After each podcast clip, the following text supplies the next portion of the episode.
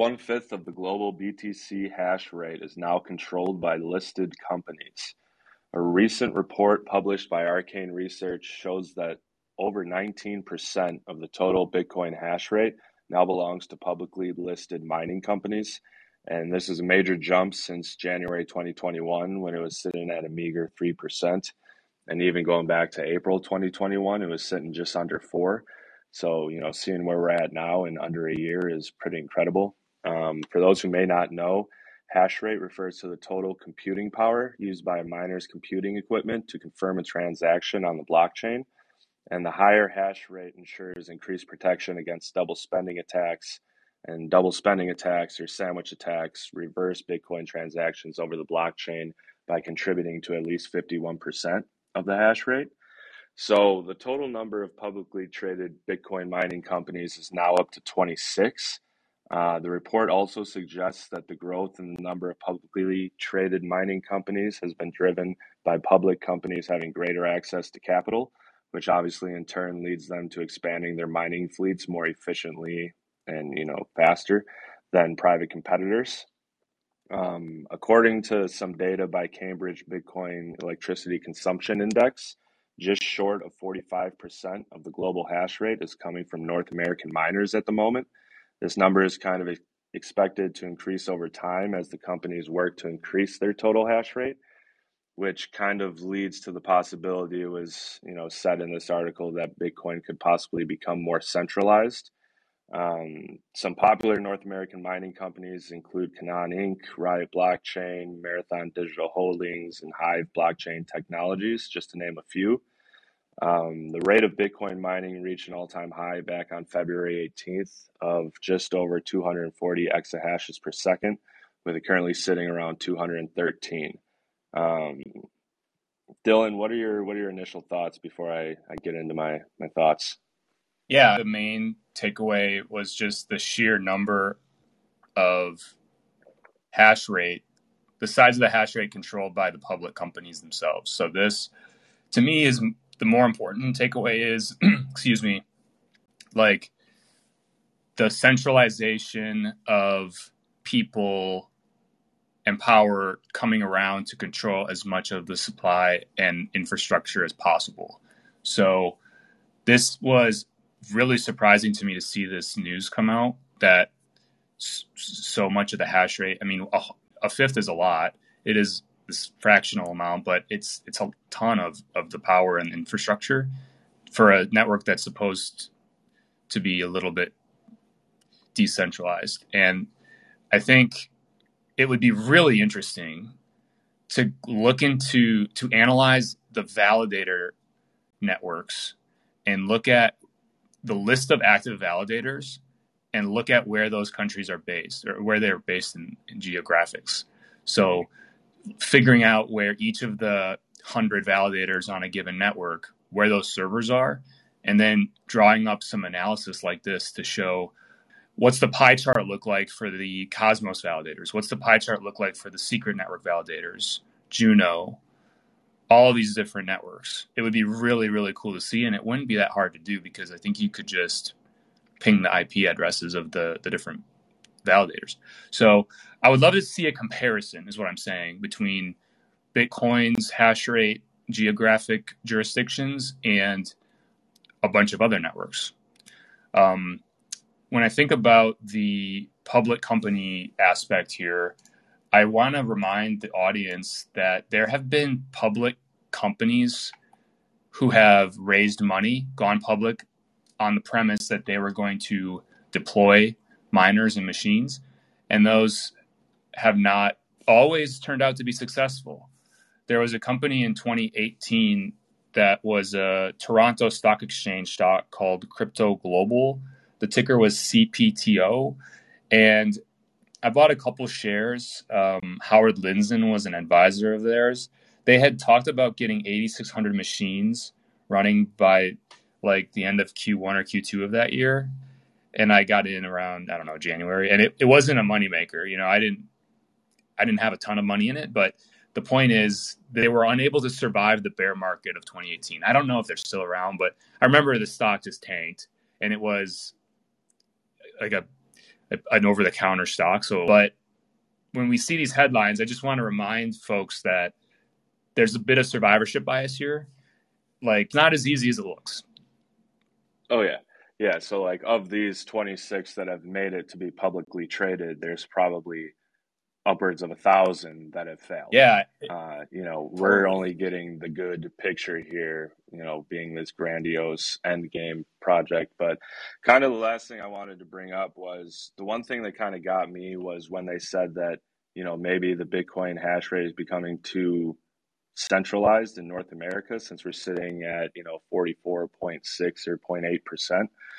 The most recent data that I found uh, says that because I obviously remember that China had a stranglehold on the hash rate at one point, and they were handling upwards of 75.5% of the hash rate. And that was less than three years ago. That was in August of 2019. So, I mean, obviously, China has all but gone to zero because of the laws and regulations they kind of introduced by, you know, their loving and caring government that's always looking out for them over there. But until a certain country or continent gets up above, you know, 60, 65, I'm not really worried. And I mean, if we weren't worried, if we weren't worried when China was sitting at 75%, I'm really not worried with, you know, North American miners sitting at 50%. Yeah, to me, I'm not as worried either about the geographic centralization part of this. Now, there is something to consider if if the internet infrastructure were to get messed up in one of these countries, um, or a natural disaster were to do that or a government were to say, okay, we're shutting this off. But for me, the concern is around public companies and the ability for the government to go in and mess with with their operations. So yeah. if you have if you have one fifth of the hash rate controlled by public companies, well, what happens when those companies what if they can't anymore access capital in the public markets the way that they are depending on it? I mean, if they're not yet ready to bootstrap from their mining operations, um, there could be problems keeping their lights on. But that's a little bit of a devil's advocate message there that I'm, I'm sending, and it's mm-hmm. kind of like a worst case scenario. I'm just looking for reasons why we should be concerned, I guess. But I think it's really like I said earlier it's the centralization in terms of number of powers that control it not necessarily like that to me is more concerning than what countries are these if, if all of it's in north america or south america or whatever because yeah. um, to your point we have seen that even when there was a tremendous amount of hash rate in a communist country and then that communist country hammers down and bans it, the network has done fine. And people have done a little bit of geographic arbitrage, finding out where they have to go to set up shop and move shop to to keep their their mining going. So that's proven to be just fine.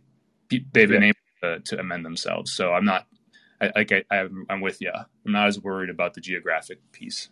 Yeah, that was a pretty cool you know resilient use case to see out of Bitcoin because I know that it was a big deal back then, and it obviously all just kind of worked out. It was a little you know flux for a little bit. I remember the price going down when the hash rate dropped tremendously when China finally you know outlawed or all but outlawed crypto. So yeah, no, um, you know we're learning and you know just gotta stay aware, and it's definitely you know good news. Yeah, I would love to see the official hash rate numbers. I'm with you that we can probably assume it's approaching zero for China, but I would I haven't I haven't seen any data on that lately either. So hopefully we can see some actual numbers because there's probably some people still running nodes. You got to think. Uh, it's not the government themselves over there. But to pivot a little bit to our other topic, I know we're cruising through here we looked at this Twitter thread thing. Tennessee recently, I don't know if this was just the other day, they became the second state to pass DAO LLC legislation, which is basically a copy paste of the Wyoming statute with very few minor changes. So the legislation is formalizing the entity creation of a DAO, a decentralized autonomous organization, which is essentially LLC type of corporate governance, but placed on chain and using smart contracts and software platforms to conduct activity. And so the author of this Twitter thread is credible and was really a great read. I, we've linked to it, and I would recommend people check that out. But she kind of points out pros and cons of the approach from Tennessee versus Wyoming, what's lacking and what's good about it. It's pretty critical, and I want to highlight the main issue with the legislative approach that these two states have taken. It's a lack of definitions. So, both Tennessee and Wyoming say that a DAO can be managed by either its members or a smart contract. And Wyoming states that it can be algorithmically managed by the smart contracts. And neither of these states actually expand upon what that means. So, if a smart contract were to require vote to execute trans- transactions, is the DAO a member managed or smart contract managed? Right? Because if you have to physically click buttons to vote, now are but that go those votes feed a smart contract.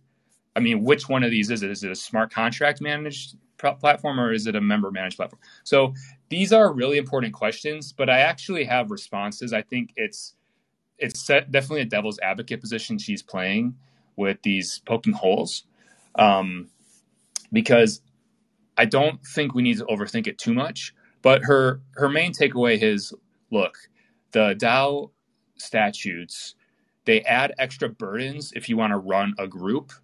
And right now, there's not a lot of benefit to just set up a DAO rather than an LLC, a, a standard vanilla LLC. And I kind of agree with her. I think that this is still an an, immature, immature approach, but we need to iterate it. And so just because it can't be better doesn't mean we shouldn't try. And as it stands, it's probably just way easier and still just as effective to to run these groups as a standard LLC for the time being.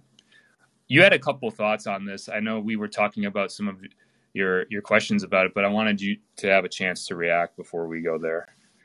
Yeah, so I mean it just seems to me like like you kind of said, you know, Wyoming is trying to be you know the first kind of crypto state hub or i forgot exactly what you you know the dao hub or whatever it may be but it seems like they're giving guidance which i guess you know that's basically with biden's executive order and everything else right now it's all fact finding missions but i don't really know how i feel about passing laws and regulations just to pass them and then build off of them. Like i do see the benefit of it being in the actual eye of the government and them working towards you know solutions and you know uh, use cases and everything for problems that might arise down the road and things that can help with current problems that we don't have the technology for. But it just seems like they get the base level 5% of what we're aiming for and the 95%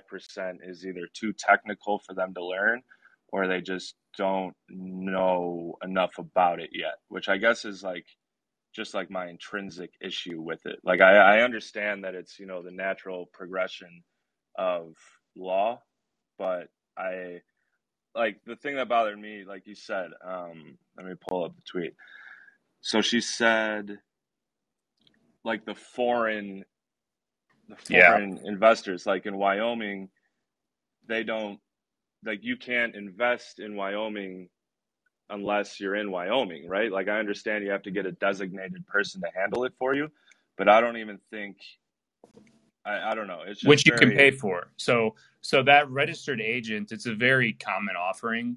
Mm-hmm. Um, for example, if you do an Estonia e-residency, you just pay a company to handle it as like a custodian wow. over in that country. And so the point of this is to to really cultivate friendly rules and regulations to allow this to happen and for allow people to say, hey, I want to go to Wyoming to start my DAO LLC because there's no other states in the country in the US that I can do it. Well, now there's Tennessee. And so we have to just, we do have to allow the process to play out because people are going to want to do it by the books and not skirt any regulations or anything.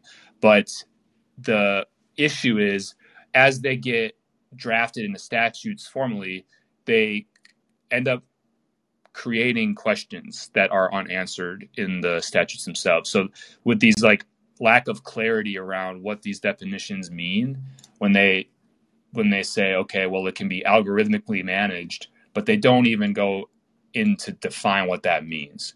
Mm-hmm. And it's like okay, well perfect is the enemy of good enough. And so I think there's elements here that are good enough, but then there are elements that are like, hold on, we should have maybe let this bake a little longer in the oven before we release the statute. We should have talked to more people in the industry and done a little bit more, thought about these questions. But the thing about that is you can ask questions all day long and continually try to make this these these things perfect and then you stuck doing that for 5 years. So we got to just let it iterate. And I, as, as it stands right now, I would probably, if I were to decide if I was going to register an entity, I probably would not register a DAO LLC. I would probably just register a vanilla LLC and then have a wallet that I would tie to that LLC. You know, even if I had 10 people running a DAO, I would just say, okay, we're all going to be owners of this yeah. structure somehow. I think you got to just be a little bit on the simple side, but I could be wrong there. I would probably need to seek legal advice to make sure I'm doing it right. Yeah, it's I, exciting. I it's still exciting. Definitely, and I would probably err on the side with you. And if you were gonna pick, if you, you know, it's kind of like you know, do you want to be first or do you want to be safe? Like you can set up a DAO and just kind of learn as you go and get yelled at and change since everything is kind of not wishy washy, but not 100% clear right now. Or you can set up an LLC and kind of not miss out, but you know, view from a close sideline how the everything is moving through the legislation and hop in when you need to. But yeah, I mean, it's definitely interesting and definitely a step in the right direction. Yeah, it'll be exciting to watch and participate in. So, hey, this has been a great discussion. Been a good week. I know we are all eager for the weekend. But we will be back next week for more Daybreak Crypto, and I can't wait to see you then. See you then. Appreciate it.